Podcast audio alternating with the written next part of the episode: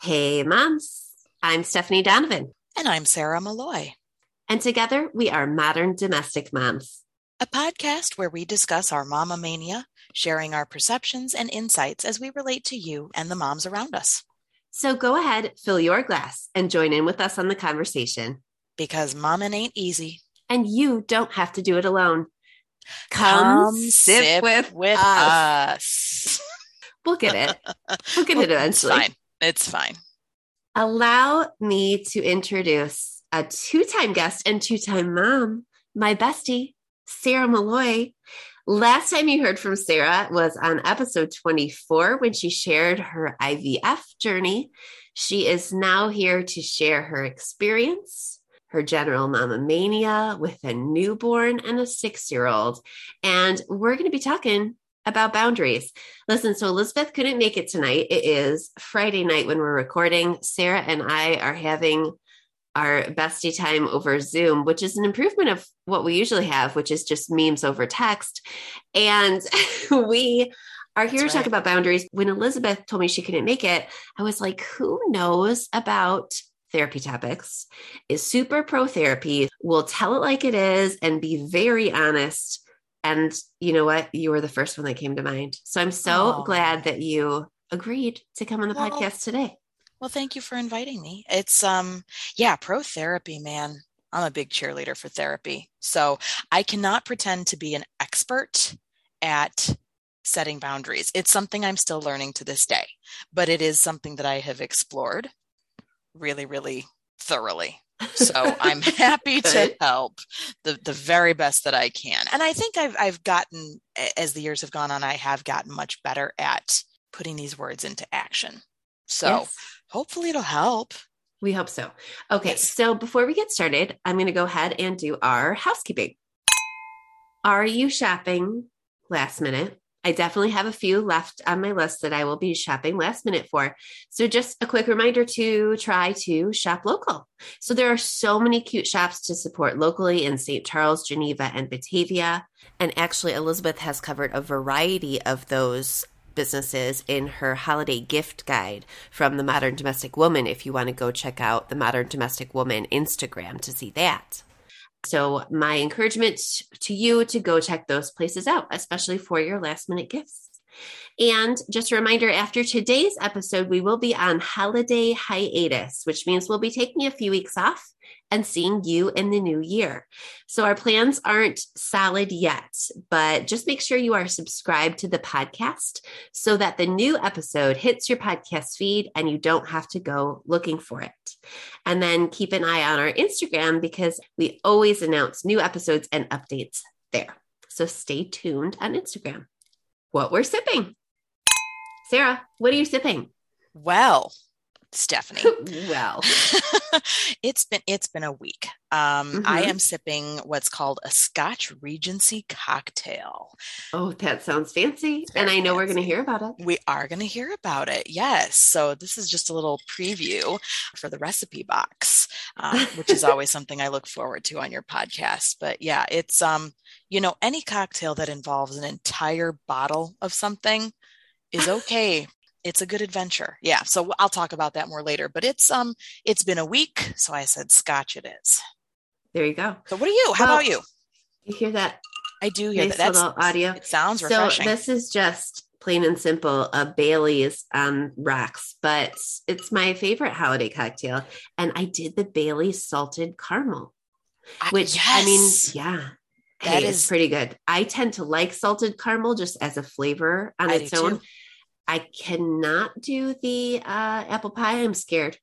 I'm sure the apple pie one is good when you mix it with things to like make a certain apple pie oriented cocktail, but I'm not going to sip it alone. And usually I just sip Bailey's alone. So sometimes with flavors that are meant to be that intense, like doing it by itself. Yeah. You're treading into dangerous territory, but just but no, just Bailey's. Yeah.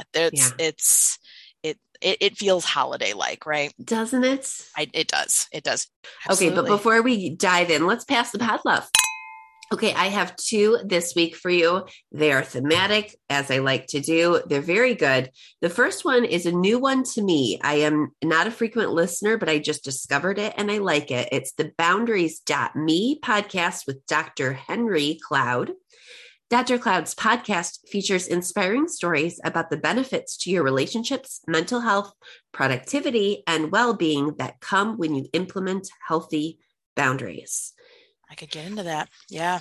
There was a recent one called Preparing for Time with Family. That's the one I listened to that I really liked. So if you're going to try it out, go ahead and look for that one. And then an old favorite, and we have talked about her before, but Raising Good Humans with Dr. Eliza, season 2, episode 31.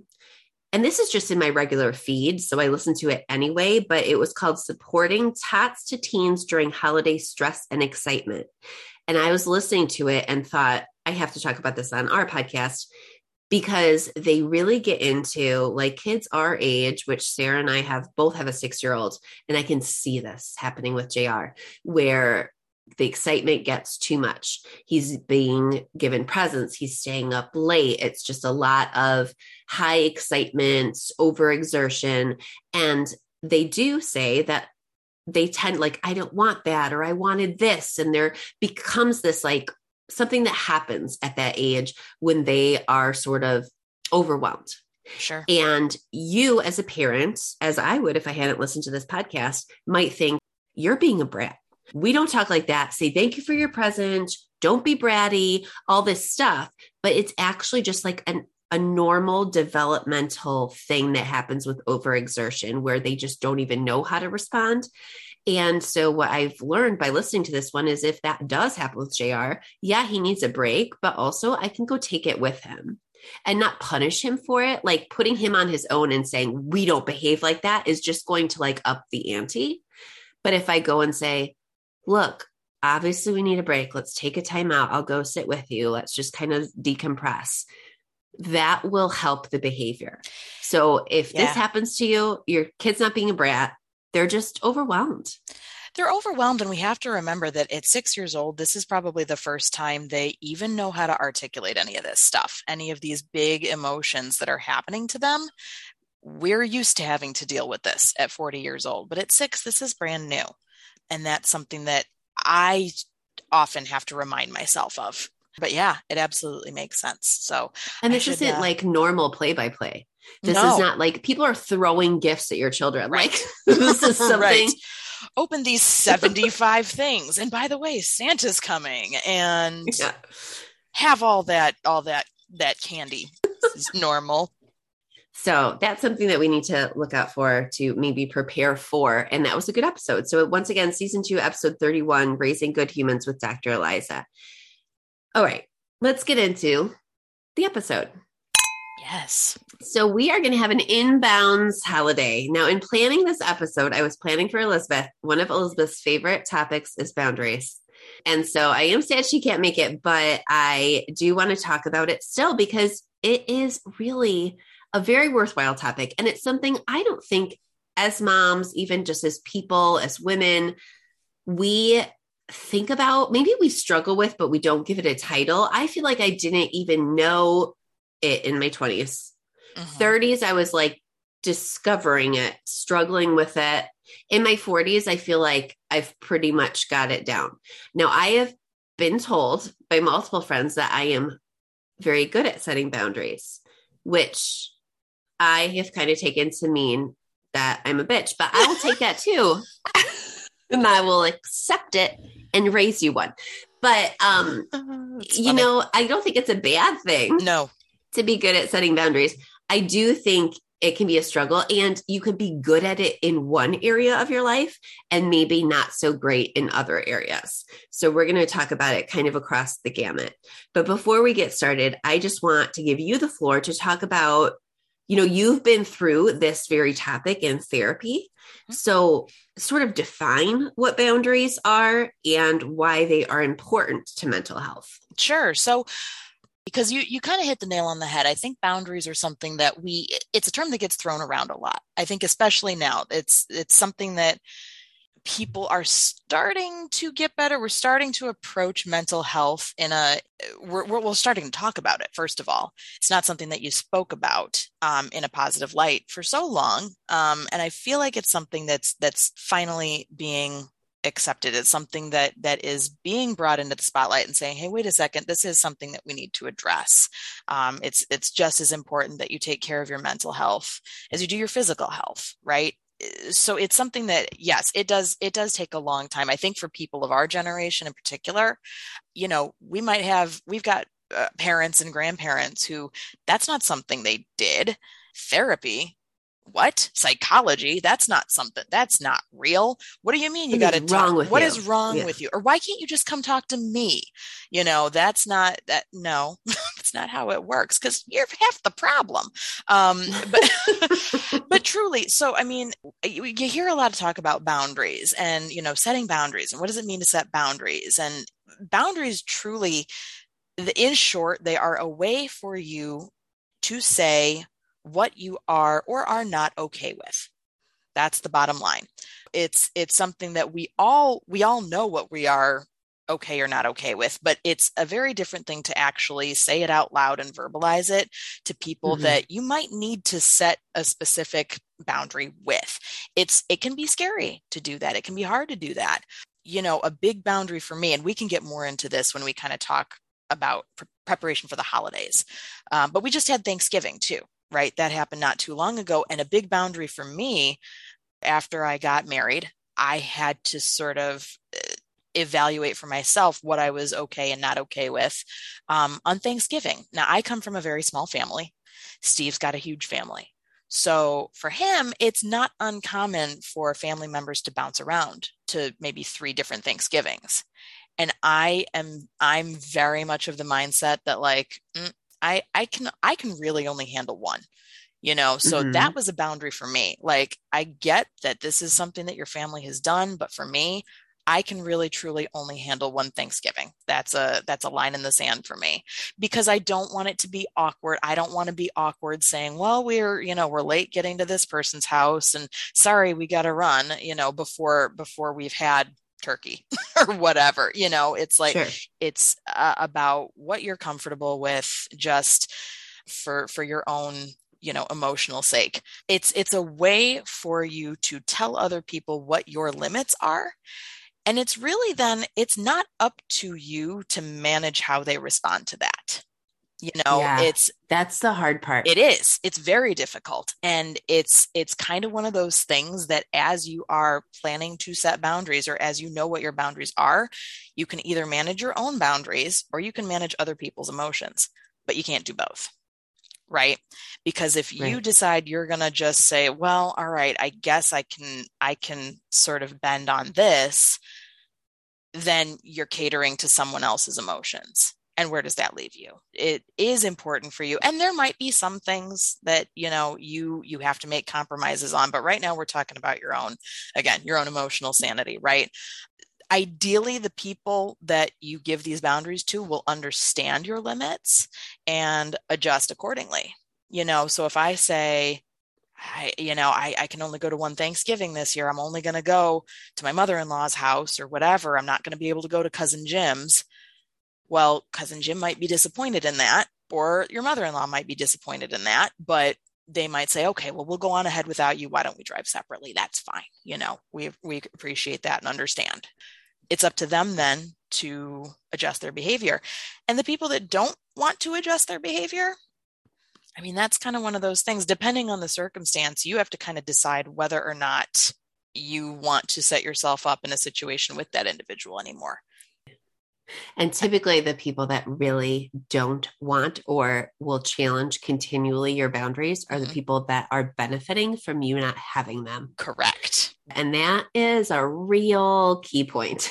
Yeah. It's that when you realize that. But the more reading I've done about boundaries, I get it, but then it almost is like, okay, why do I have to like section myself off? But it's actually like, that's why I like titled this episode an inbounds holiday, because it's actually an area for you to have function. Correct. Like, it's not just like, no, you cannot do this. I cannot do this. It's not just saying no, it's to section off an area where everyone can play nicely together. Correct. Like boundaries are part of healthy, loving relationships. It makes it, if somebody's always like in your business, or think of like people that maybe even get in your relationship if you're married, like, well, why don't you just tell your husband this or what? Like, you don't like hearing that all the time. No. It's like, you know what? That's not your place.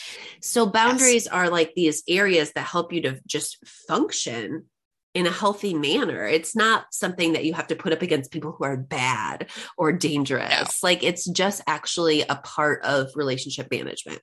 That's absolutely right. And the thing that you have to keep in mind with this, and here's another term that gets kind of thrown around a lot these days, setting boundaries is in fact a form of self-care. Yeah. It absolutely is. And something to keep in mind, ways to sort of recognize, because it can be hard, right? It can be hard to recognize like, well, I mean, what kinds of boundaries do I need to set? Do I have to set a boundary? And maybe not. But if you are feeling unhappy, resentful, insecure in your relationships, if you feel like you're being taken advantage of, or if you're losing a sense of identity, you need to start thinking about whether that might be because of an unhealthy boundary. You know, do you have a family member that just pops over all the time uninvited? Do you have somebody who, you know, is constantly in your business, or constantly wants to talk about politics, or constantly wants to, you know, point out the weight that you've gained over the last 5 years or whatever? You know, I'm not going to feel good about any of that. And that's a situation where you just have to kind of be able to say, I'm not comfortable talking about this. I came here to enjoy my family. So why don't we go ahead and move on and just enjoy each other's company? But if you are feeling like, you know, you've got that tension and you've got that, stop and recognize that, because that's a big signal that you've got a boundary that needs to be addressed, or a lack of a boundary. Right. So let's talk about just some practical boundaries, areas of boundaries. So first, let's just talk about like holiday gifting. Yes. Boundaries. Gifting. I mean, that's the thing. It is.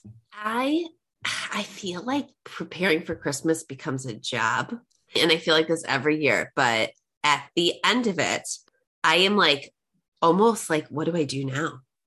Like up until yes. Christmas, I am gonna be like, okay, tonight I'm going to handle this sister and this teacher or whatever. Like here's the presents I need to buy tonight, and a lot of online shopping. Yes. Yeah. And I hate that because I would just like to go to a store, but the chances of me getting out of here lately, it's few and far between. So it's so funny, but I'm so used to like tracking those gifts down, looking at those gifts lists, asking my other sisters, did you get this for him? Did you, you know? And yes. Then at the end of it, it's like, oh my gosh, I don't think Scott knows not that this is right or fair, but knows a single person and what they're getting for Christmas. Oh no. I mean, there are going to be things that Steve's going to be just as surprised as Elliot is when he opens up that gift. Absolutely. Like Scott, all he has is me. Yep. He does not have a pet, a person, even his grab bag for his own gosh darn family. I run that gifting exchange. Yes. He has no clue. No, I know. And I'm not sure why that always falls to us, but it is, I mean, it's a thing, right? And this is mothers. We carry so much of, I mean, I don't know, I'm working full-time. I'm a mother full-time, and I have the mental burden and emotional burden of trying to track everybody's schedules and everybody else's stuff. Right. And yeah. So, and I don't know why that falls to us. I don't know what that is, but that it is a job. Christmas is a job in and of itself. Yeah. I literally, Stephanie, when I tell you the baby's now, she's 2 months old. The baby, The IVF baby is 2 months old now. There she is. Penelope. And Penelope. I was up at 4 a.m. nursing her, and I'm thinking to myself, okay, so I still have to get a gift for Elliot's teacher, and I still have to, I'm like running through this as I'm nursing my 2 month old at 4 in the morning. And I'm on my Amazon app, all bleary eyed, trying to make sure that I've got the right thing. How did we do this before the internet, by the way? There's no thing. Honestly, I mean, thank goodness. But truly, it does fall on us quite a bit. And it's important, if you are the sole person that's taking care of that, you have to find a way to set a boundary on that. I'm probably insane. I'm probably really bad at setting boundaries on that right now, but it's probably about time. It's time to find ways, find boundaries to set with when it comes to gift giving. And even for like your own kids too, think about it like the opposite direction, right? Gifting boundaries. Mm-hmm. Mine are like nothing with too many small pieces. Yes. They're going to get lost. They're going to be all over my house, all over the basement for sure. Cats are going to take them. Dogs are going to swallow them. I don't want it. I also don't want slime. I don't want kinetic stands. We can go back to the episode all about the toys that suck. I don't want those things in my house. Right. No. And like that does generally follow the list, or like you can give money, but money without expectations. Give me money and say, this is for whatever you choose to use it for the kids. Not here's some money, buy the gift, wrap the gift. Let me give it to the kid on Christmas. Like, don't make extra work for me. Don't do that. I have enough work. Don't need that. Nope. Absolutely not. Absolutely not. Budget boundaries for yourself, for your family, you know, like, or we're not going to go above this. One thing I will say about Scott's family in particular is like, there's a lot of adult children, right? And we all, since the beginning, since I've been a part of this family, have done the Santa grab bag. And now I organize it with Elfster. Hey, great tip. That is an awesome website. Wait, what is Elfster? Tell me about this. What is this? Okay. So it's just a website. I am the family organizer. I enter the people's names and their emails. Everyone gets an email and says, hey, upload your list or gift ideas here. You're part of Donovan Gift Exchange 2021. And then I say where the exchange will be. And then I press a button and everyone gets a random draw, which is nice because we used to put it on Scott's mom to like draw the names. Well, then she knows. And sometimes someone else knows who you have, who you know, this one. Right. And I get to say, I can't get Scott and Scott can't get me, you know, like you can draw like those ifs. So that's just part of the organization of the exchange. But then you get your name and you get the ideas or lists that they uploaded. And then everyone's surprised on Christmas. And it's kind of nice because then you're just responsible for one gift. That's clever. I love it. Instead of like buying for everyone. How nice. Well, exactly. I was just going to say for a big family too, when you do have a lot of adults or even, I mean, just teenagers or, you know, kids that are just getting to a certain age, that it does get a little tougher. Yes, that's really clever. Yeah. And that's more clever than even like a white elephant gift. Not that white elephant gifts aren't totally fun. Yeah, that's they're really a lot fun to shop for. You feel like you have to be so creative. I mean, if it's something your family does and is good at, more power to you.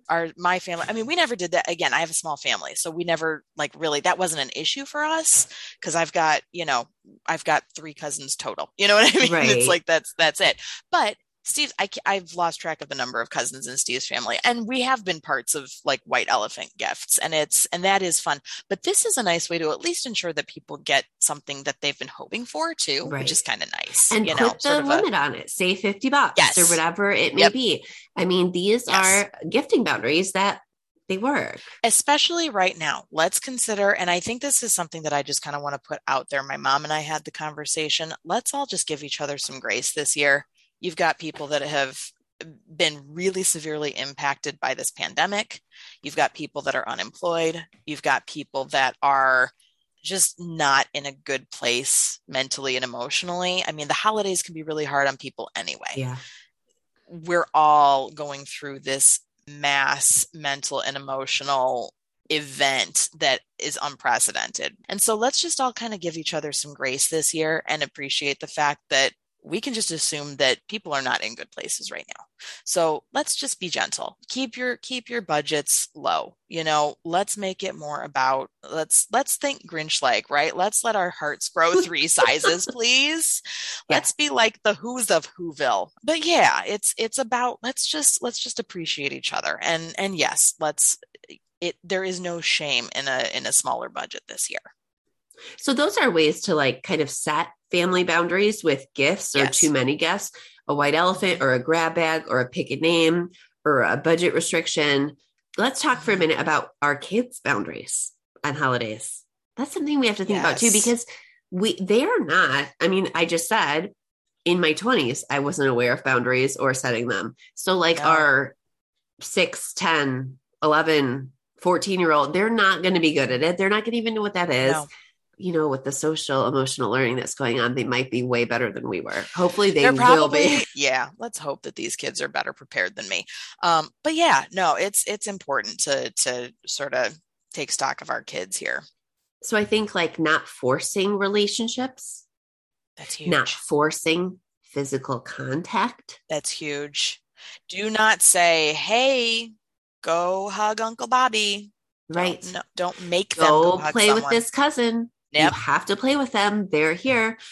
No, you can't force these things. Sure, there is. I'm not saying there's no expectation for like how to behave, how to entertain, how to act when company's over. Of course, there are all those things. Of course. But also like we do just need to think about our kids' boundaries and what they are naturally sort of reacting to respect that, to encourage it, to let them take ownership of that and realize what that is.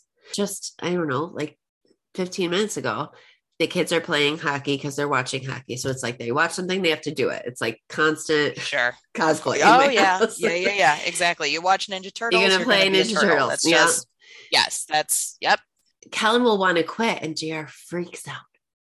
Helen, that's being a sore loser. You cannot just quit. But JR sits there and spouts directions at Helen. No, do this. No, shoot this way. No, you're this team. No, that's not a goal. No, this is a goal. No, now you're a defenseman. No, now it's just a lot of rules.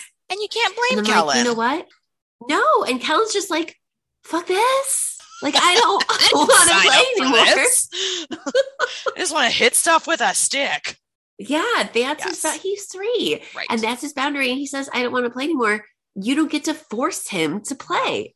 Yeah, it's just like little things like that that I think it's important to like encourage with our kids. Absolutely. And let's keep in mind too, and I keep going back to this, but it's especially important. I feel like this pandemic, yes, it's a massive trauma for all of us, but it's also a really good kind of learning tool. There might be some situations where this is the first time the family is getting together in 2 years. Yeah. So there's people they haven't seen in 2 years. So you can't just expect them to want to go and play with a cousin that they only maybe have kind of a vague memory of. Right. Honestly, you know, so let's let things happen organically. And it's all right if they don't want to go be best friends with them. It's all right if they go play for 15 minutes and then want a little break. Be gentle with them and don't set an expectation upon them that is just unrealistic. And at a younger age, like our kids are, and I know a lot of moms are listening that have older kids, and this might be the case for them too. It feels like those relationships are just continually developing too. Oh, absolutely. It's like this might be the favorite cousin this day and this, you know, or the favorite aunt or whatever, you know, it's just totally except the firefighter uncle who always fucking wins because he's a firefighter you know, and that's just playing unfairly. I get it. I know. All right. One more boundary I want to talk about before we dive into a really great article that I found is our own family / our own traditions. This is huge. And I found this in researching the topic a lot too. You know, when you sort of spread your wings and you create your own family or just move out, I'm not saying you have to be married or have children. Like you just live apart from the home you grew up in. The nuclear family, as it were. Yes. You're an adult. You establish your own traditions, your own way of doing things, and you have a right to protect that and to exist in that space without letting others put their expectations on you or expecting you to change for them. Absolutely. And that takes a while, I think, depending on where families are at, to establish and to keep. And that's the thing about boundaries. You have to establish them and keep protecting it. Otherwise it just gets run over. Well, it just becomes a suggestion then, right? Right. It means it's an example then that people, oh, well, that's not serious. That's fine. That's just kind of, you know, they were having a bad day that day. No, I fucking meant it, but you just didn't hear me. But that's on you to maintain that boundary. This is a really tough one. 'Cause I got to say it can take it took me a long time to kind of be able to accept that, you know, I was not just marrying Steve, but, and I don't like to say that, like you married this person. I hate that because it's not. And those dynamics can be vastly different. And we'll get into more of that later, I know. But the very first, so, I mean, my wedding anniversary is December 1st, right? So just before Christmas. So not a lot of time to be able to sort of establish even, hey, this is what we're going to do on Christmas. We had literally just gotten back from a honeymoon, and then it was like, oh, right, Christmas, this is coming up. So I think it was our very first Christmas that Steve's mom, bless her, she like invited us over for breakfast on Christmas morning. And Steve like was just like, well, yeah, that's just what we do. This is the breakfast and this is all what we do. And so, and he didn't tell me that he had just sort of said, oh, which is another issue, but he just sort of assumed like, well, this is just what always happens. Right. Well, that's not what happens with me. Hold on. This is the first I'm hearing of this. And it's like this thing, right? I mean, the fight that ensued, you know, like 2 days before Christmas, because, oh, by the way, we're going over here for breakfast. I'm sorry, what? And that was a tough thing to sort of learn. That was kind of step one. I think that was our first major fight as a married couple was, hold on a second, sure, we got to figure this out.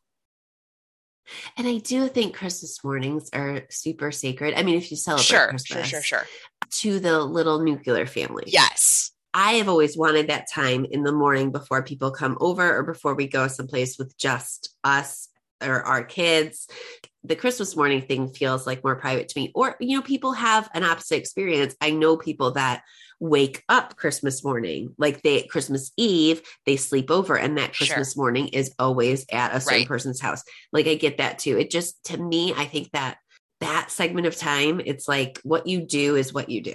Exactly. No, I agree. And the thing too, again, kind of going back to the nuclear family thing, I think the struggle, even for Steve's mom too, was, wait a minute, Steve and I are a nuclear family now. We were our own little family, the two of us. It was very new. And so just understanding that, wait a second, maybe these two want to do their own thing Christmas morning. Right. You know, it was a struggle for her to accept that it didn't even occur to Steve, you know, and then there's me going, but wait, we need to have time to establish this together because we're not waking up at your mom's house. We got our own house. We've got our own things. And honestly, your husband's got to be on the same page, because if he's not upholding that, or he's not communicating that to you, to his family, like that leaves you the bad guy. I will play bad guy all day, but no, I know, but there are family dynamics. That's not fair. No, it wasn't. And, you know, and to be fair to him, it's, again, this is a brand new situation. It didn't even think about it. And, you know, it hasn't happened since. And obviously everything changed once we had Elliot anyway, once we had kids, it's a bigger deal. Total game changer. Very big game changer. Yep. But it's coming up with your own traditions. It's hugely important. And it might somehow be tougher to justify if you don't have children, or if you are just living alone or whatever. But it's, as you said, you absolutely have the right to be able to set yourself up for, you know what, this is Christmas morning. And even if I'm by myself, I'm gonna, you know, sit around in my PJs for the entire morning until noon. And I'm going to watch A Christmas Story 3 times in a row. And I'm going to put, you know, whiskey in my coffee, and I'm going to whatever it is, you know, I mean, just you get to say for you. That's the whole thing with boundaries. You get to say for you. Yep. So we are going to jump into a really great article, but first we're going to take a pause here for a note from our sponsor. We are very excited to welcome a new sponsor to the podcast, and it's one we specifically sought out because of the product and who created it. Now, when I go out, I do grab my purse, keys, and now on my keys, the newest essential addition to that routine, She's Birdie. As moms, we always want to feel safe and keep our loved ones safe, and now we can with added peace of mind. Birdie is a personal safety alarm that is easy to carry. It's stylish too, I might add, and it's simple to use. You can activate it with one quick pull, and it emits a 130 decibel siren and a flashing strobe light to help deter an attack. Unlike pepper spray, there's no danger to you or anyone using it. Invented by 2 moms who wanted to keep their daughters safe off at college, the alarm comes in multiple colors with a fancy brass keychain attached. To attach to your keys, dog leash, or diaper bag. Over 300,000 have been sold with thousands of 5-star reviews.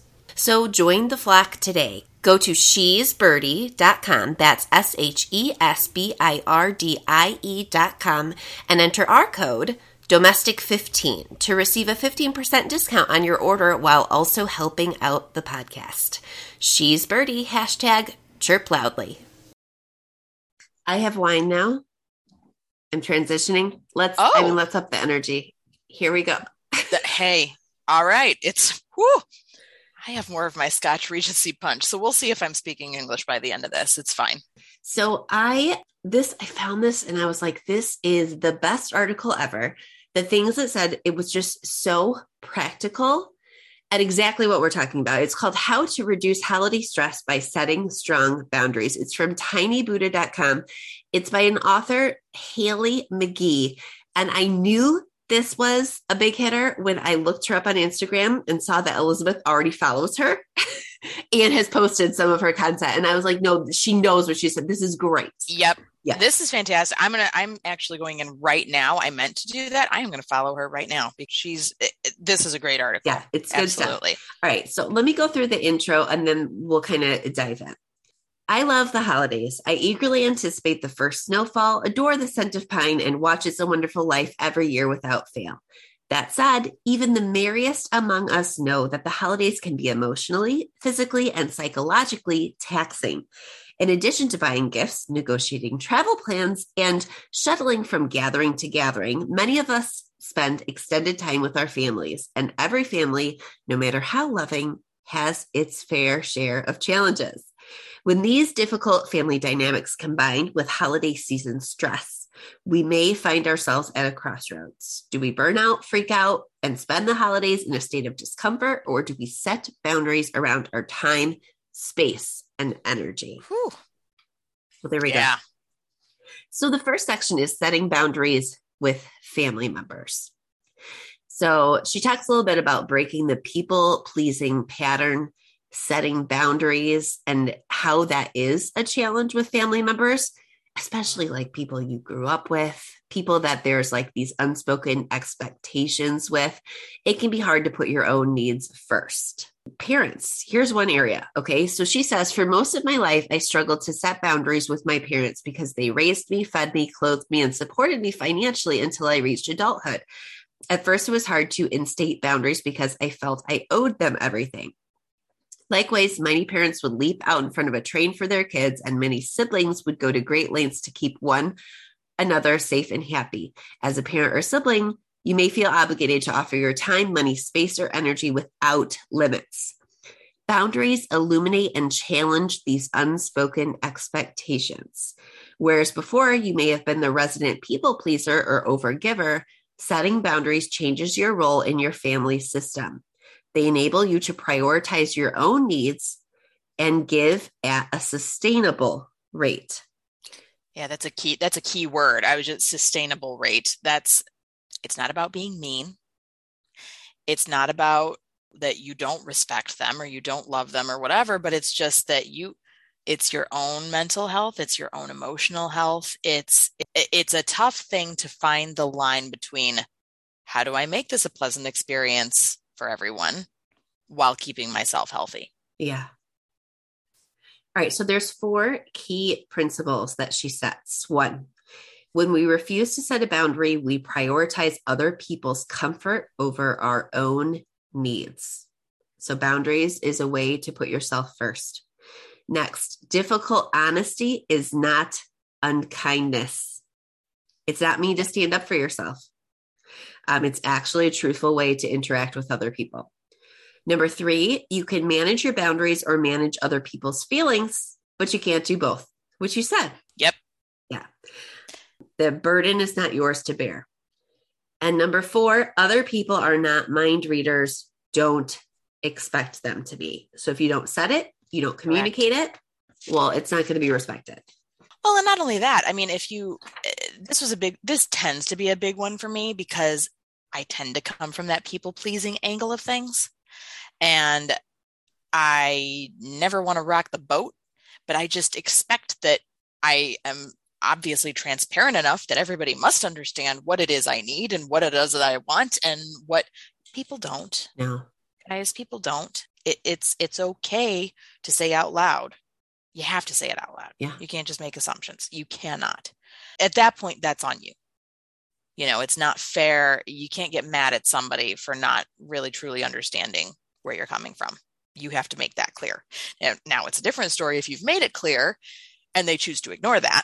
Yeah, and keep stuff. Then you're dealing with something different. Yeah. That's a boundary that's been set that is then being ignored, mm-hmm. which is kind of what we're talking about here. You know, you have to set it first, but you have to set it out loud.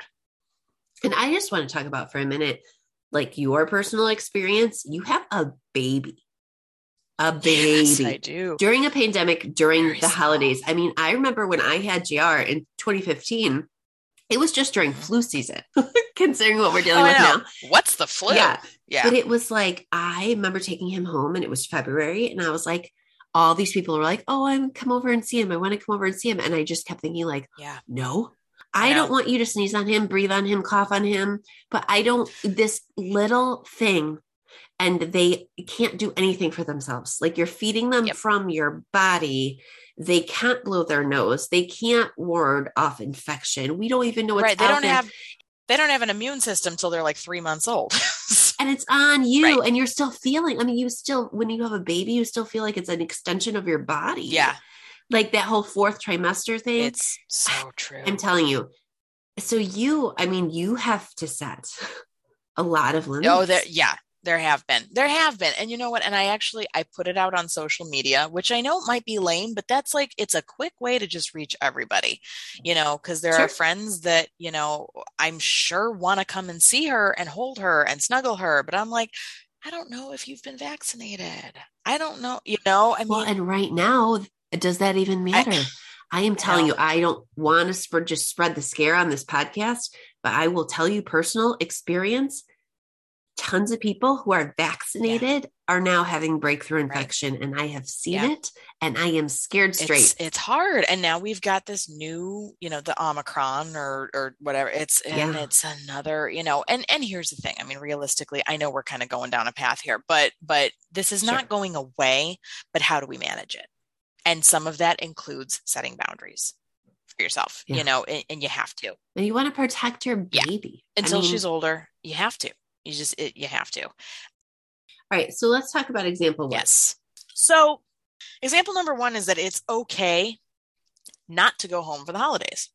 And we've sort of touched on this, right? And my example earlier, it's a minor example of this. Realistically, my family all lives locally, you know, all my close family. My grandmother still lives in Mississippi, but I mean, she doesn't travel. We don't, you know, we haven't traveled to see her. It's, you know, she also has family. She's got a sister there. We don't travel to see each other or anything. So like the majority of our family is all here. Yeah. However, the example of breakfast, right?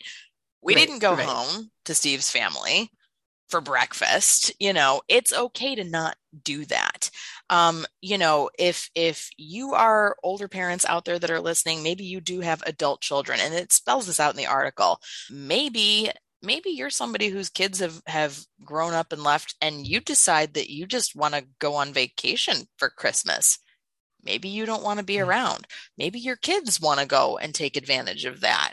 Maybe they've got a group of friends that are also feeling like, you know what, we're just going to make this, you know, you've all heard of Friendsgiving, right? It's a similar thing. Why don't we all just go and do that? Maybe you've got adult kids that want to go and do that. And that's okay. It's okay to want to try new things. It's okay to want to try to set your own traditions. And that can be really, really hard. It can be hard for parents to accept that. It can be hard for kids whose parents decide they want to try something new.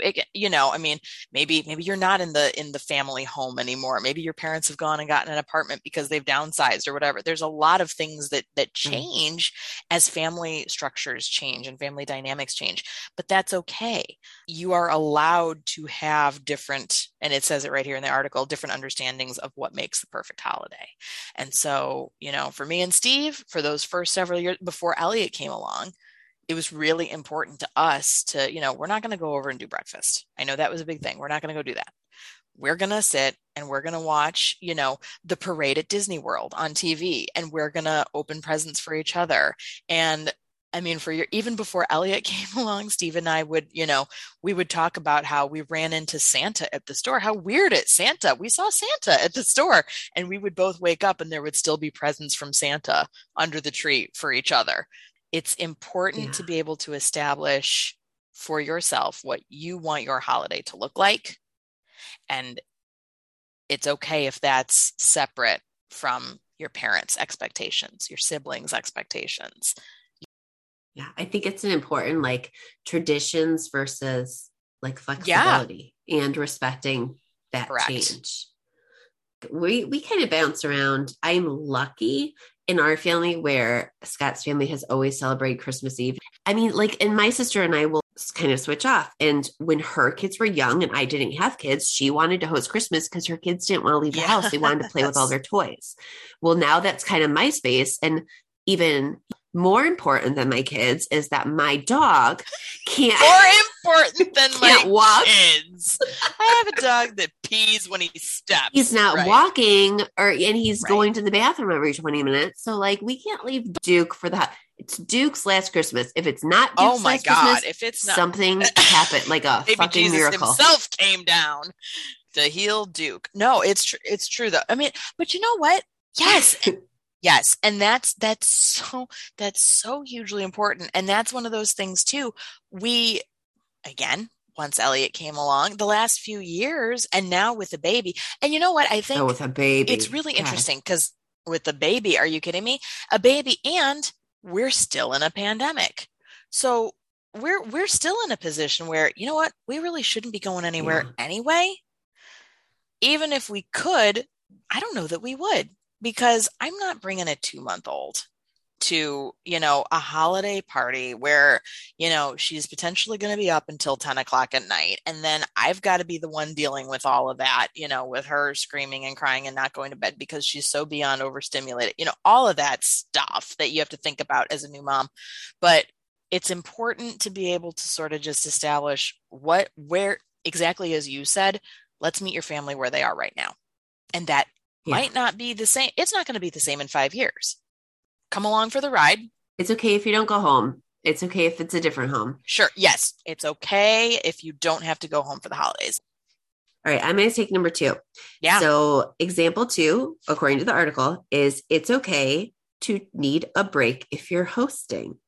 Holiday hosting is no small feat. In my extended family, Christmas Eve was always a bonanza, complete with platters of hors d'oeuvres, mountains of gifts, and screaming kiddos hopped up on Neapolitan cookies. My grandma, our gracious hostess, would start preparing the moment summer vacation was over. It was a big deal. Oh, grandma. Whether you're hosting the extended family for one evening or hosting your kids for 2 weeks, you are offering your time, space, and energy in a big way. It's taxing for your nervous system and your body, and it's okay to take a break. Taking a break might mean spending a day by yourself, enjoying an afternoon nap, or outsourcing host responsibilities for an hour in the midst of the party. I mean, it may mean bringing in dinner instead of cooking dinner. It may mean establishing a tradition of, like, we do Christmas brunch. It's like breakfast. Everybody brings something. It's like potluck style in my house. And then it's funny, but I said to Scott just today, I'm like, I'm going to make a crock pot lasagna, and then maybe we'll have like frozen pizzas or something, because I know people are going to get hungry if they stay all day, but I am also not going to put it on myself to make a dinner while I'm hosting everyone and I'm dealing with kids and gifts and dogs and drinks. And I'm not going to do it. No, that's too much. And so I think, like, you need to set those limits. And it's okay as the host to say, like, I'm doing this, I'm not doing this, or I'm not having everyone for this and that, or I'm not having friends and family. I'm not going to have extended family. I mean, you get to set those limits. And why not even say, you know, if, again, kind of going back to the fact that, hey, as moms, a lot of this falls on us anyway, right? We've taken on the mental load and the planning for this whole day. It's okay for an hour to say, hey, Scott, you know what, you come in and sort of coordinate all this. I'm going to go walk the dog and just take some time, so step away. That is more than acceptable. You're in your own house. Yes. We talked about this. Yeah. We talked about this in the Thanksgiving episodes. Yeah. I didn't learn the magic of this until I breastfed the kids. Huge. Because you are forced to walk away for at least 30 minutes, and it is silent and you're alone with your thoughts and, you know, a feeding baby, no small feet, but still you're like, wait, I walked away from the chaos and got a moment to breathe. And you know what? It's funny because I did host Thanksgiving this year. I had a 1 month old at the time, 6 weeks old. And people were like, what do you mean you're hosting? I mean, again, my family's small, right? It was my parents and my brother, but you have a brand new baby. What are you thinking? Well, I'm thinking, you know what? I'm catering most of this meal. First of all, I went and I got my turkey and most of the sides from Weber Grill. They have the best. Ooh. It is the best idea. If you have an opportunity, if you have to host, yes, you've got those like dishes or whatever that are like the family tradition. Well, you know what? You can outsource some of those too. If it's something that like the whole family knows, it's like this family recipe that everyone knows, well, have someone else do it. Or if you only have to make a dish, cater the rest, man. I got the turkey. I got mashed potatoes. I got most of my stuff from another restaurant this year. And I hosted that way. It was like, I'm not going to spend the entire day in the kitchen because I can't, right? I have a baby, but at the same time, I felt like I had to host because if I didn't, I have a lot less control that way of when I get to take breaks and how I get to take them. So even though you're hosting, don't feel like you can't step away from that. So I guess that brings us example number 3, sort of the opposite of that. It's okay to need alone time if you're visiting family as well. So maybe you aren't the one hosting. The article kind of goes on to say visiting entails fewer responsibilities than hosting, but it's not always a walk in the park. As a visitor, you're out of your comfort zone. You're in a new environment, away from your routines and creature comforts. Even if you haven't seen the folks you're mingling with in months or years, it is perfectly normal to take some time alone. And that's absolutely true. And I will say, again, most of our family is all local, right? Steve's family is too. But even that, he still has a big family. And even if you're not traveling per se for the holidays, even if you're going into a house, I mean, I'm walking into a house with 25 people, which is very different for me. You know, I mean, the most that we had was like 8. That was a big deal, you know, but to walk into a house where there's, you know, all the kids are screaming in the basement, all the adults, you know, are being adulty upstairs. That's still a lot too. And so even just to feel like you have to be on, you know, in front of people that maybe you haven't seen or you don't see on a regular basis. One of my favorite things to do, I will just sort of, you know, slip away in between conversations and I'll go downstairs and see what the kids are doing. And usually they're having a great time.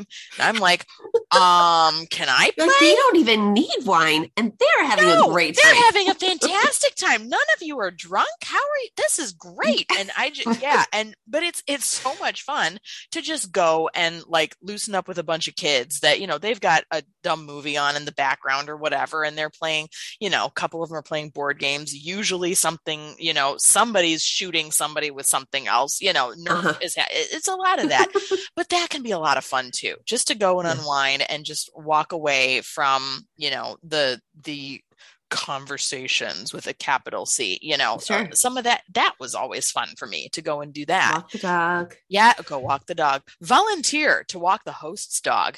I mean, maybe the host wants that excuse. Like, you know, able to go she will bite you and run away from you, but thank you for the offer. Thank you. It's really nice. I'm sorry. She's off limits. But yeah, I mean, things, whatever you need to do, go take a walk, go, you know, you don't have to feel like, you know, don't feel like you have to be on because you're not going to be your genuine self either. So I guess the point here is just give yourself permission to feel the things you're going to feel. Don't apologize for it. Do what you need to do for yourself. Yeah. And if somebody else has a problem with it, well, that's their problem. You don't have to, it's not your responsibility. You can't manage their feelings. It's not your responsibility to do so. You can only address your own needs. And that's all you should be worrying about. Okay. So there's 2 more examples. We're going to go into them real briefly. Sure. So example 4, it's okay to disengage in controversial conversations. I feel like we talked a lot about this on the Thanksgiving episodes. Yeah. Politics, religion, just certain family dynamics. Sometimes, you know, people are getting into it. It's a lot. Politics. No one wants to talk about politics. I just feel like no one wants to talk about religion. I don't have to go to church with you. No, I don't, you know, it's exactly. Just like, so there's a lot there, but the controversial stuff, nobody's going to come out the winner. Nobody does. And it's okay to just sort of, especially if you're in a group, just walk away. Yeah. It can be as simple as just walking away. It's okay to just say, you know what? I'd rather not talk politics. I'd rather just kind of enjoy each other's company. Let's change the subject. Yeah. And talk about, you know, whatever the vacation. And there's always something else going on somewhere else. Go into another room. Yes. Go play with the kids. Absolutely. Like you said, like you just remove yourself if you want to. Yeah. Yeah. Sure. Example number 5, it is okay to not be okay with your family's dynamics. And we've sort of discussed this already, but every member of every family changes over time. Habits or routines that you loved as a child might not feel comfortable as you get older. Certain family tensions may have worsened as the years have passed. Just because you've accepted these behaviors and dynamics before does not mean that you need to accept them now. I think especially in this climate, and I think it's something that's kind of always been there, but I feel like, I don't know, or maybe I'm just getting to an age where I'm recognizing it now, but I do feel like it's becoming part of the bigger conversation that like, no, we don't have to accept this behavior and it's okay to walk away. It's okay to walk away, guys. Last note, but what if they don't like my boundaries? The question I get most often is, okay, so I set a boundary, but what if they don't like it? What if they don't do what I ask? Your family members might not like your boundaries. Your boundaries may activate their deepest fears and insecurities, and they might wonder, does she still love me? Is he angry? What does this mean for our relationship? Your family members may get angry or upset. They may need time to adjust. They may even use guilt in an attempt to make you change your mind. Oh, that's a big one. That's huge. Yeah. It's important to enter these challenging conversations with realistic expectations for how your loved ones may react.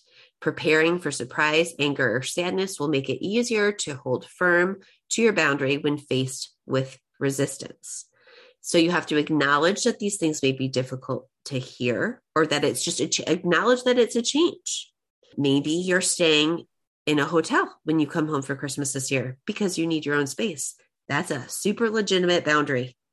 Maybe you're going to be spending time with this family and then going to this house and then going to this house. Like, that's okay too. Maybe you're changing the conversation. Maybe you're not willing to talk about this anymore. Maybe I'm not willing to talk about, I don't want to talk about my job. I'm actually going through a hard time with that right now. I don't want to talk about my job this year. Or like, you know, you get to say those things.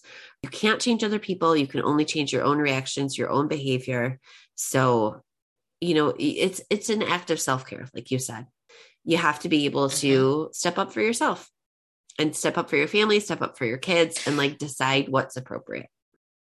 And the thing to keep in mind too, and the article does go on to kind of say this, you can set boundaries while still be loving and compassionate and kind. You can do all those things. You can acknowledge the fact that, you know, okay, I understand that you really, really feel this way about whatever the controversial topic is at hand. Or you can even when you decide to set your boundary too, that's another thing. You know, if you decide, you know, I'm going to stay in a hotel this year rather than stay on the living room couch, it's okay. That's okay. And you can still do that in a loving way. And you can sit with your mom's pain about that. You can sit with her, you know, and she's going to be upset about that. Maybe that's okay. It doesn't mean that you're not allowed to do what you're going to do. It also doesn't mean she's not allowed to feel the way she's going to feel. These family members might feel a particular way about the fact that these things are changing. Again, as you mentioned, it's going to take time. And I just want to make the note too, especially in newness, times of newness, yes. New baby, new relationship, new partner, new divorce. You're bringing somebody new into the family, or you're adjusting to a new time for yourself in your own life. Those adjustment times are especially important to protect. Yeah. Like maybe you don't bring your new fiance to sleep on your mom's couch. Yeah. Because maybe that's a lot of pressure. And maybe you don't invite everyone over when you have a new baby at home. Like there's just certain, that little segment of time, it's real easy to do the same thing. Like, you know, I'm 15 years in. Scott and I have been married for what feels like forever. And it's like, yeah, our kids are young, but like, they're not super young anymore. Right. And so I feel like, you know, maybe we've hit a stride, but it's not hard for me to remember. Oh, when it was a baby JR, or it was a new marriage, or it was, you know, and those times are especially fragile. And I just want to encourage our listeners to protect that. Absolutely. Do what you need to do, and do what you need to do no matter what anybody else says too. I mean, because people are going to say it, and you know what? They might not mean it. 99% of the time, I would guess, at least in my family, it's all well-meaning, right? I mean, so when Elliot was very new, it was before his first Christmas. He's a January baby. So Christmas rolls around, he's almost a year old. So we were pretty well established with sleep routines. You know, I knew that you've got like a window, right, of bedtime, where if you do not get your kid down between 7 o'clock and 7:20, you are fucked for the rest of the night. Right. I mean, it's like, that's it, you're done. And I will never forget. It was Elliot's first Christmas. And we explained that to them, like, hey, you guys need to come a little earlier. And it was easier for me to host, but I had to make it clear that, listen, if you want to see Elliot for Christmas Eve, you got to make sure that you're here by like 6 at the latest, because at 7 o'clock, I got to start working on getting him down. And I will never forget. My dad was like, I mean, and he was very sweet about it, but he was like, well, you know, but it's Christmas, and, you know, it's normal for kids to be up late and let him stay up. That's normal. And, you know, when I was growing up, it was all the cousins all got together. We were up until 10 o'clock at night and all this stuff. Fine. One, we don't have 30 cousins running around this house. It's him. He's the one kid. Yeah. It's him. That's it. Two, he's not even a year old. Three, are you going to be the one dealing with him? That's exactly what I was going to say. Yep. You don't have to deal with his... With tomorrow when he's out of his mind, because you know what? I have other engagements I have to worry about tomorrow, and he's got to be a part of this. And so if you're not the one putting him to bed, please don't, you know? And it was tough for them. It was like, and you know, they didn't end up showing up until like 6:45. They saw him for all of 20 minutes before I went, okay, it's time for him to go to bed. But that was it. Too bad. Sorry. I mean, I told you this is the way it had to be, and I did stick with it. And you know what? And it was fine. And your dad, he does not respect boundaries, because when I walked up the aisle with you, oh, he's going to listen to this and he's going to cry. Go ahead though. Maybe I should. No, go ahead. No, he remembers it. It's very funny. I was maid of honor in Sarah's wedding, and my job was to wash the dress, to straighten the dress, make sure everything looked good at the front of the aisle. And you did. You made me look good, girl. And it was like close quarters at the very front. And your dress was like on his shoe. Yeah. And I was standing right behind you. Right there. And your dad like straightens your dress. And I was like, don't touch that. It was such a great icebreaker. That he looked at me like he was like, "Oh my God, is she serious?" And I was like, "Do not touch that." He was stunned, and then he did. He was like, "Oh my God!" for a second. Like, oh my God! Went, he was like, "It was a moment of like just." Sheer, I'll never forget that. Oh like, shit! Are you touching that dress? That is my dress. Stop touching that dress. Very funny. It was very funny. God. That's my dad. No. And it's, you know, and my dad, and they, you know what? And he got it. He understood, but you know, he was like, his family was like Steve's family, like a million cousins. Everybody was up partying, and it was a big, Christmas Eve was huge. Christmas Day was huge. It was a big thing. And, you know, I get why, you know, his picture of what Christmas with little kids would look different than mine does. Right. Sure. But again, Elliot's the only kid right now. The fact that Penelope's here now is like, oh my God, there's a second kid. Yeah. That's it. It's the two of them.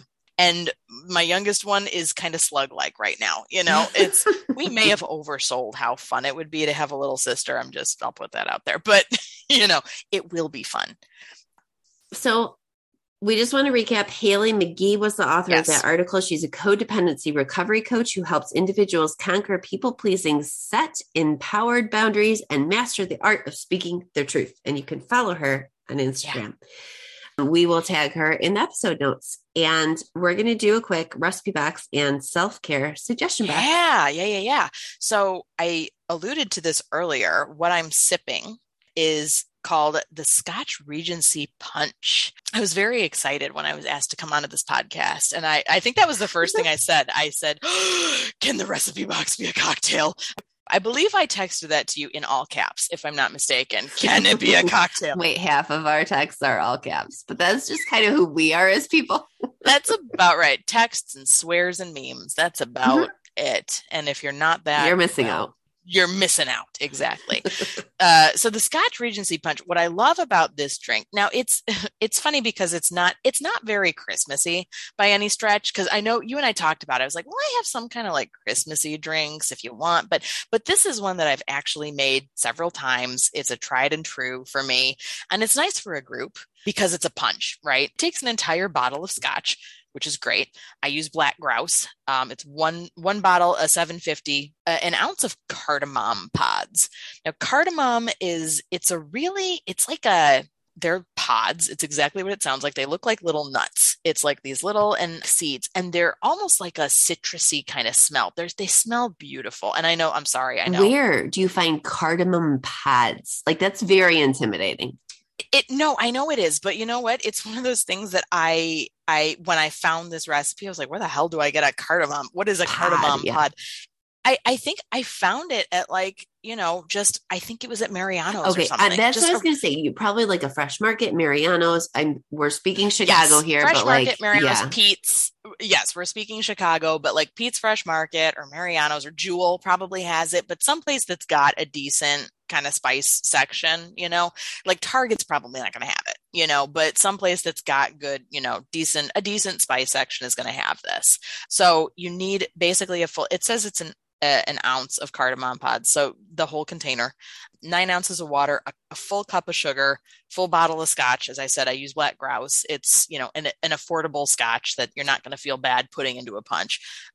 10 ounces of fresh lemon juice. If you can squeeze your own lemons, if you can get your own lemon juice out of this, that's the way I recommend doing it. Now, I will admit I used a bottled lemon juice for this time. You could do fresh. That's the way to go. Again, I use bottled this time, but there are some bottled lemon juices out there that are fresher, that are, it's not the concentrated stuff. Actually the one, and I don't know what brand I got. Steve brought it home from his liquor store, from Malloy's Finest. And then all you want to do, if you want to use a food processor or some kind of like a blender, something where you can, kind of blend the cardamom pods, because that's really kind of what opens up all of the oils and the fragrances of it. You're going to boil those in water. You're going to remove them from the heat and just let them steep like you would for a tea for 15 minutes. Add the sugar, let the sugar dissolve. Cool it before using it. What I like to do, and this is on the recipe card too, if you can let that sit overnight, that's really the way to go. Because what you're doing is you're making a syrup out of these cardamom pods. So if you can let it sit overnight, that just kind of helps all of that sugar and the cardamom, and it just kind of infuses really, really nicely. And then the next day, you literally just dump the whole bottle of scotch into a pitcher if you've got it, or, a punch bowl is fine too. So you combine the whole bottle of scotch, 10 ounces lemon juice, and then that syrup, you want to obviously strain out the cardamom pods. You just kind of stir it up and then put it in your glass, top it off with a little bit of soda water, a little club soda, just to kind of, freshen it up. And it's refreshing. It's a really good punch for summer. I like it a lot for summer, but there's something about scotch during the winter that's just still so comforting to me. Scotch is very warming, and it's very, there's still something very comforting about that. So even though I probably traditionally would make this during the summer, scotch is there's just something lovely about it in the winter. So we'll make sure the recipe goes up. Okay. I have two recipe box suggestions for you, and they've already been posted before. One, it was one of my last posts. If you go to MDM the pod, which you should be following us and interacting with us on Instagram, because it's our platform of choice. It's fun. The extreme chocolate cake. Now, I made this for one of my best friend's moms for her birthday, and it was a lot of chocolate. It's called Extreme Chocolate Cake. It is, oh, I have them right here. It is from All Recipes. It is extreme. They are not lying. There is so much cocoa powder in this recipe. Now, it is great if you want like the richest chocolate cake you've ever had in your life. And you do. And look at the picture. And the frosting was so thick. And there's ways to thin it out. You don't have to add all the powdered sugar, but I had to pipe it into stars because it was so gosh darn thick. I couldn't even spread it. For Christmas Eve, we decided, JR and I decided that the change would be that we would do vanilla frosting because the cake is so super chocolate. So there's a change. And also you can substitute in this recipe. You don't have to add the cocoa powder. So like there's a way to make the frosting just like a regular buttercream frosting instead of the chocolate buttercream. Did JR set a boundary? He set a boundary. A chocolate boundary, which is very odd for him. A dessert boundary. Good for him. Good for him. He was like, you know what? This is a little too much chocolate. That's great. So, okay. That one's great. Yeah. Another thing, and I talked about this before, the slow cooker vegetarian lasagna.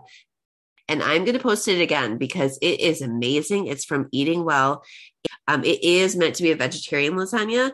And I skip the mushrooms. I hate mushrooms. I don't need fungus in my food. I know some people like it. There's also zucchini, and you can skip the zucchini because my kids don't like the zucchini. Now I might put it in for Christmas because it is a great flavor. But you put all this stuff into the crock pot and it just cooks and soaks and softens and it makes so much lasagna. And that's what I'm going to do for Christmas. Slow cooker vegetarian lasagna from Eating Well, the chocolate cake from All Recipes. That's my recipe box. And between the Regency punch and the chocolate cake, you are not going to care about boundaries. It's not going to matter. Nope. You are good. No, that's great. And you know what? Who doesn't love a crock pot this time of year? I am in an exclusive relationship with my crock pot. Absolutely. Good for you. Thank you. As you should be. Yeah. Well done. Self-care suggestion box. Mine is to moisturize. Oh, okay. Everyone says it. Yes, it's winter. You need to moisturize. We're in the Midwest. It sucks. I get it. You need the big guns this time of year. And I am going to post a picture on this drop of the 7 products. I think it's 7. That I used out of the shower the other day. I need to set aside time to moisturize. That's how serious it gets. Because I'm running around and I'm out of the shower and then I don't do it. And then it's too late because there's nothing like moisturizing right out of the shower. Your skin like sips it up. It's great. So I set aside time and I use different things for my face, for my hands, for my cuticles. I'm telling you. So I'm going to need to outline all this. Outline all of your products. What goes with what body part? I need to know. Set aside your after shower time. Invest now. Do it. Take the time to put. It's true. Because I feel a lot better when my skin is not like flaking off. And also hydrate and drink your water. I get it. But if you set aside time to moisturize, I'm telling you. Okay. Now talk about yours. So my big self-care right now, and I know it sounds, I don't know, it might sound silly, but I'm going to a chiropractor. This is not my first time going to a chiropractor. I've gone to my first rodeo. This is not the first time. This is not my first rodeo. This is at least my 5th rodeo, which is still in the grand scheme of things, not a lot of rodeos. No. But no, I've been to chiropractors before, and it's for injuries and, you know, different things. I do theater, I dance, you know, so chiropractic care has been important. But it was actually recommended to me during this pregnancy. I started experiencing a lot of just really bad numbness. I have to sit for my job quite a bit. So I was going numb from basically my hips down. Mm-hmm. I was completely numb, and then the workday would be over with and I would stand up and I would still be numb. And then once the numbness sort of subsided, it was just replaced by pain. So I started seeing a chiropractor, and I go to Chiro One in North Aurora, and they're fantastic. Dr. Amanda is the primary doctor there. She's actually on maternity leave herself. She had a baby just after Thanksgiving, and Dr. Blake is there right now in her stead. And I got to say, the doctors there are amazing. The staff there, every single staff person there is amazing. But that is my self-care. And I did start going sort of out of necessity. Sure. Like, okay, I need to start like feeling my feet again. That would be nice. You know, so while I was pregnant, very heavily pregnant, pregnant. I went up until the week I delivered. I was going to this chiropractor. And then I guess I started going at 32 weeks pregnant. I was going twice a week. And I have now started going back again. And it has become not just like, okay, well, I need to do this because it was recommended by my doctor. It is now like, no, I need to go because this is making me feel so much better. Mm-hmm. It's great because it's a combination of they really look at you in a holistic way. So they take x-rays to see what your bones are doing, what your body's doing, but then they give you therapies to do. So I'm doing physical therapy right there in-house. I'm doing exercises and therapies to help strengthen specific muscles that are going to, those muscles are going to give my back support and my hip support and all of this stuff. It's again, a holistic way to strengthen up these muscles to make everything else kind of line up the way it should. And then they adjust you, of course, as well, every visit too. I'm seeing huge results. So that's my big self-care. And something here, and I just kind of want to say this, these mental health buzzwords, right? Self-care and setting boundaries and all that. It is a big one. And self-care, I feel like that's one of those things that we talk a lot about it, but I don't feel like we really know what it means. It doesn't just mean go take a bubble bath when you're feeling stressed, right? A lot of people think that's kind of the direction that self-care goes. Self-care can be a lot of different things. And one of the things Dr. Blake, who is there again in Dr. Amanda's stead, he giving me these exercise and giving me things to do at home. One of the things he said to me recently was, you know what, take these exercises. He gave me a packet, take these exercises and do these at home. If you can do these, it's a half hour a few times a week.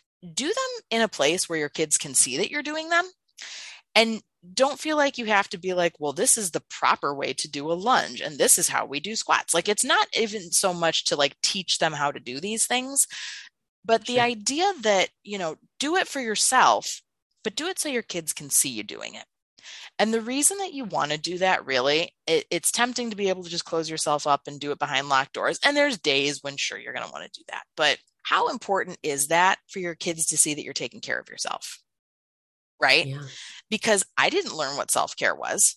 I didn't know anything about that. I think it's something that's so ingrained in us from high school through college and everything. It's like, you got to get involved. You got to do all these things. If you're not doing these 1,000 things, then what are you, and don't take a breath. You can sleep when you're dead. It's like this mentality of like, just go, go, go, go, go. But when do you have time to just sit and breathe? And do a couple of things for yourself, do these exercises. And if you can do these things in front of your kids are going to see that, oh, okay, this is cool. It's going to show them that physical fitness is important, but it's going to show them too that you're doing things for you and that it's okay to do things for you. If we never show that, if you're always like the mom martyr, that's not great. No, exactly. That's exactly right. Do we hit everything? I think so. Did we hit all the boundaries of boundaries? I think so. Has this been the longest podcast you've ever recorded? Are we on hour 7? Let's #normalize boundaries. #normalize boundaries. Yep. Get it trending. Okay. Well, cheers to you. Cheers to us. Cheers to moms. Come sit with us again. And see you after the hiatus.